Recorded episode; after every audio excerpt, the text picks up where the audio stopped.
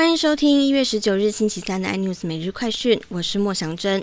国内疫情今天新增十例本土确诊，四十四例境外移入。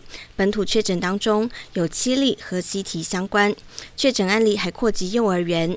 另外，亚东医院染疫护理师儿子也传出确诊，指挥中心根据基因定序，初步排除与本土群聚相关。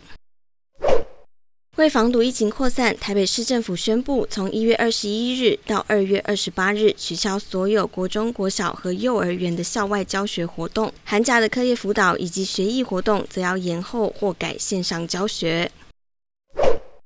台北股市今天开低走低，收盘跌一百五十一点，收一万八千两百二十七点，失守月线。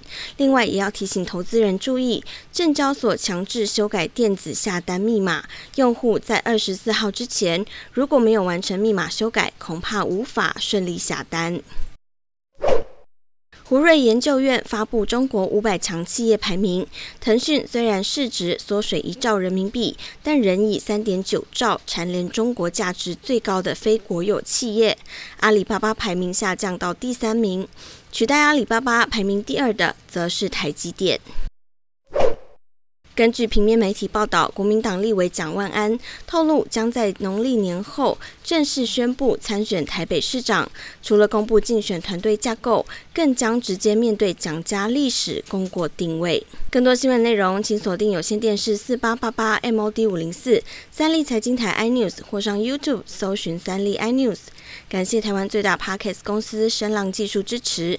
您也可以在 Google、Apple、Spotify、KKBox 收听最新 iNews。每日快讯。